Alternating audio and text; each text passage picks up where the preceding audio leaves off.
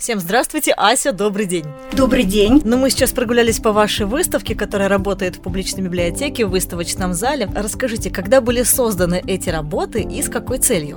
Эти работы были созданы мною в 2021 году.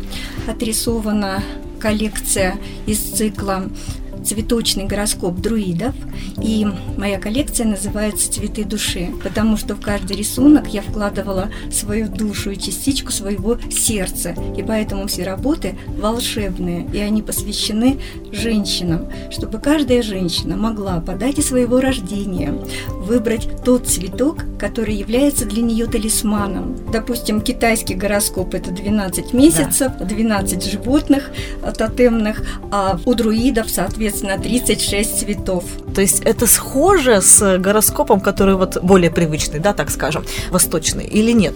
Нет, это нечто иное, совершенно иное, потому что каждый цветок, он наполнен особой магической энергией, и этой энергией наполнен буквально тот человек, который родился под этим знаком. А вы какой цветок? Я цветок-бессмертник, поэтому все мои произведения, вероятно, будут бессмертные. Ваше описание подходит? Да, по основным характеристикам uh-huh. очень даже сходится все, да. И это стойкость, и устремленность. И когда я прорисовывала каждый цветок, у него же свои характеристики. Uh-huh. И я, соответственно, проникалась этими энергиями и принимала те образы, которые для меня важны, для тех целей, которые я поставила перед собой.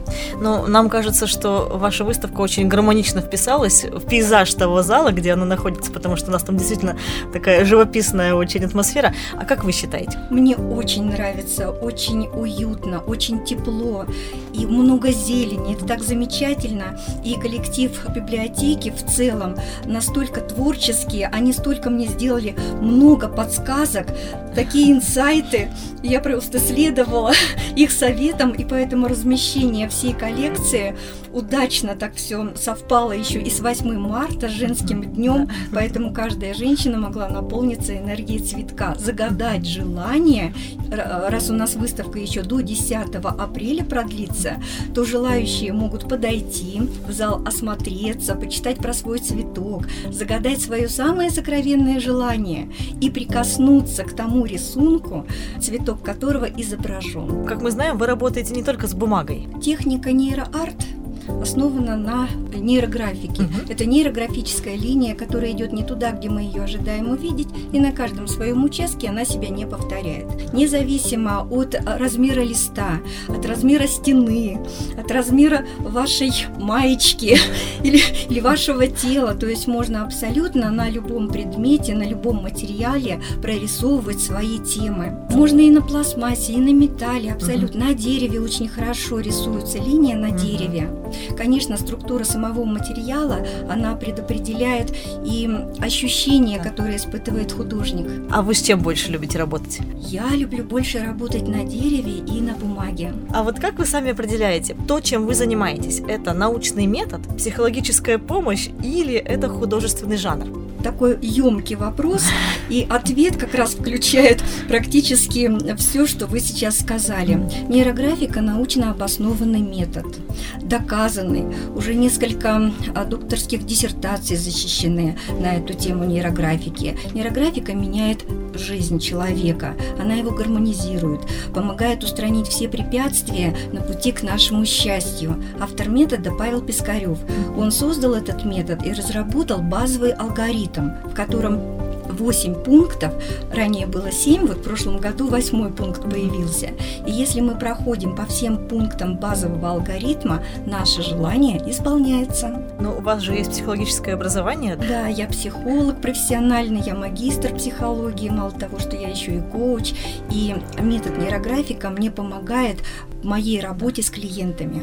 А вот мы знаем, что вы раньше учились и работали да, по другой специальности и решили переориентироваться. Вы были юристом, да? Моя первая профессия – это юрист угу. по гражданским правовым вопросам, семейное право и так далее. Самое и... приземленное вообще, что можно придумать. Нет, когда Нет? готовишься к судебному заседанию и пишешь э, иск, допустим, или отзыв на иск, возражения свои, то это целое сочинение, это такое творчество.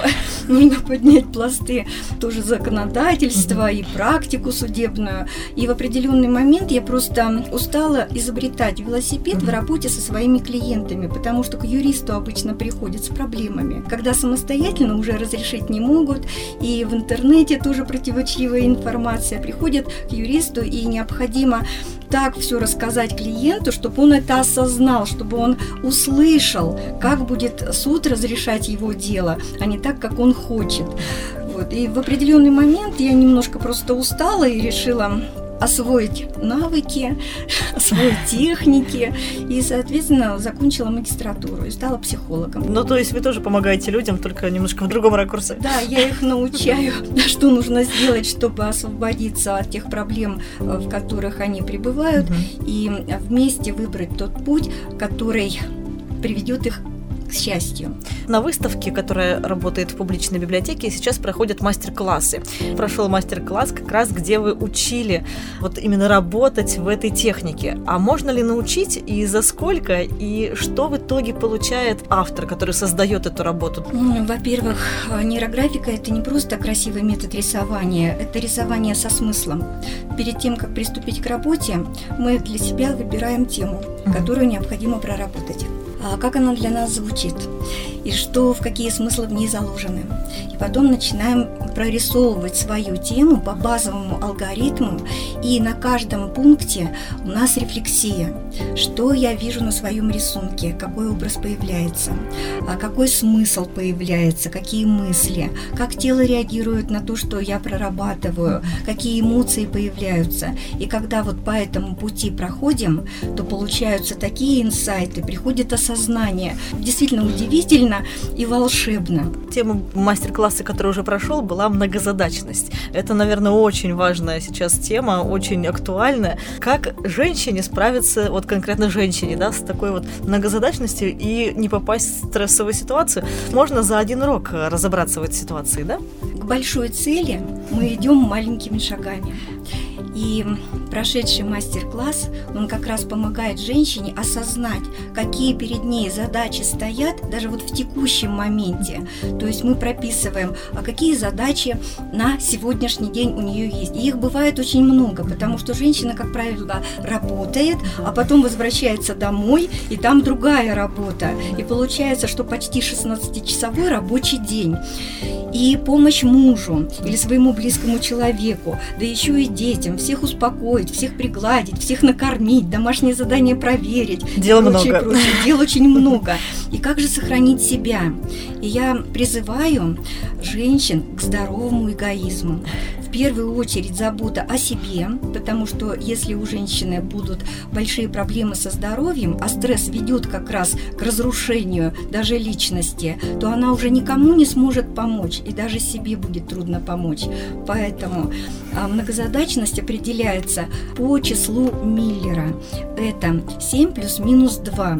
От 5 до 9 задач можно как-то еще сориентироваться в своей повседневной деятельности и распределить обязательно, а какие задачи очень важные, просто глобальные, без которых вот и здоровья не будет, и смерть может наступить, да, по большому счету. Вот такие глобальные, от чего зависит жизнь и здоровье. И мелкие, которые можно оставить на потом, перенести на следующий день, то есть они не решат определенной ситуации в текущем моменте, да, дальше. А, призывать на помощь своих близких, перераспределять домашний труд. Это обязательно обязательно научать порядку, потому что женщина в семье главная, хоть и мужчина считает, что это они э, хозяева жизни, но это не так. Именно мудрость в женщины научить всех своих, независимо от возраста членов семьи, что ей нужно и всей семье нужно в текущем моменте. То есть приоритеты в задачах, научение и забота о себе. Есть еще один мастер-класс, на который можно успеть записаться, но он пройдет в движении, да? Это будет не просто создание рисунка, это будет нейро-йога. Давайте расскажем, что это такое, и нужно, видимо, с собой захватить какие-то коврики, да, спортивную одежду.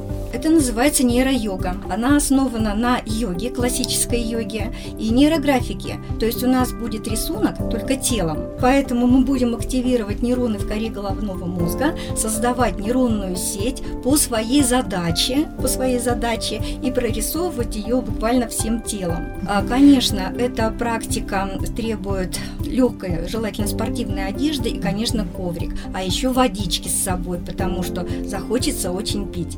И я гарантирую, что после этого мастер-класса каждая женщина почувствует себя цветком, и она раскроется, и спинка у нее станет прямая, и макушка потянется в небо. Она почувствует, где ее корни, что она твердо стоит на ногах, и когда человек твердо стоит на ногах, он, конечно, сможет справиться с любыми жизненными трудностями. Этот мастер-класс будет полезен для любого возраста, неважно, да, сколько лет? В принципе, для любого, угу. потому что я подстраиваюсь под э, участников, которые будут, и все упражнения, они будут легкими, доступными для любого возраста. Угу. Даже некоторые упражнения будут доступны для людей с ограниченными возможностями. Понятно. Тогда приглашаем на мастер-класс. Мы приглашаем на мастер-класс. С удовольствием поделюсь своими знаниями и опытом. Ну и в завершение, что бы вы посоветовали посетителям нашей библиотеки? Что бы вот пожелали, может быть? Я для себя открыла, что публичная библиотека – это не только книги. Здесь так много интересного. И выставки, и мастер-классы, и встречи. И коллектив сотрудников настолько доброжелательный мы здесь можем исполнить практически все свои желания. Поэтому приходите в публичную библиотеку. Спасибо большое, Ася. Спасибо.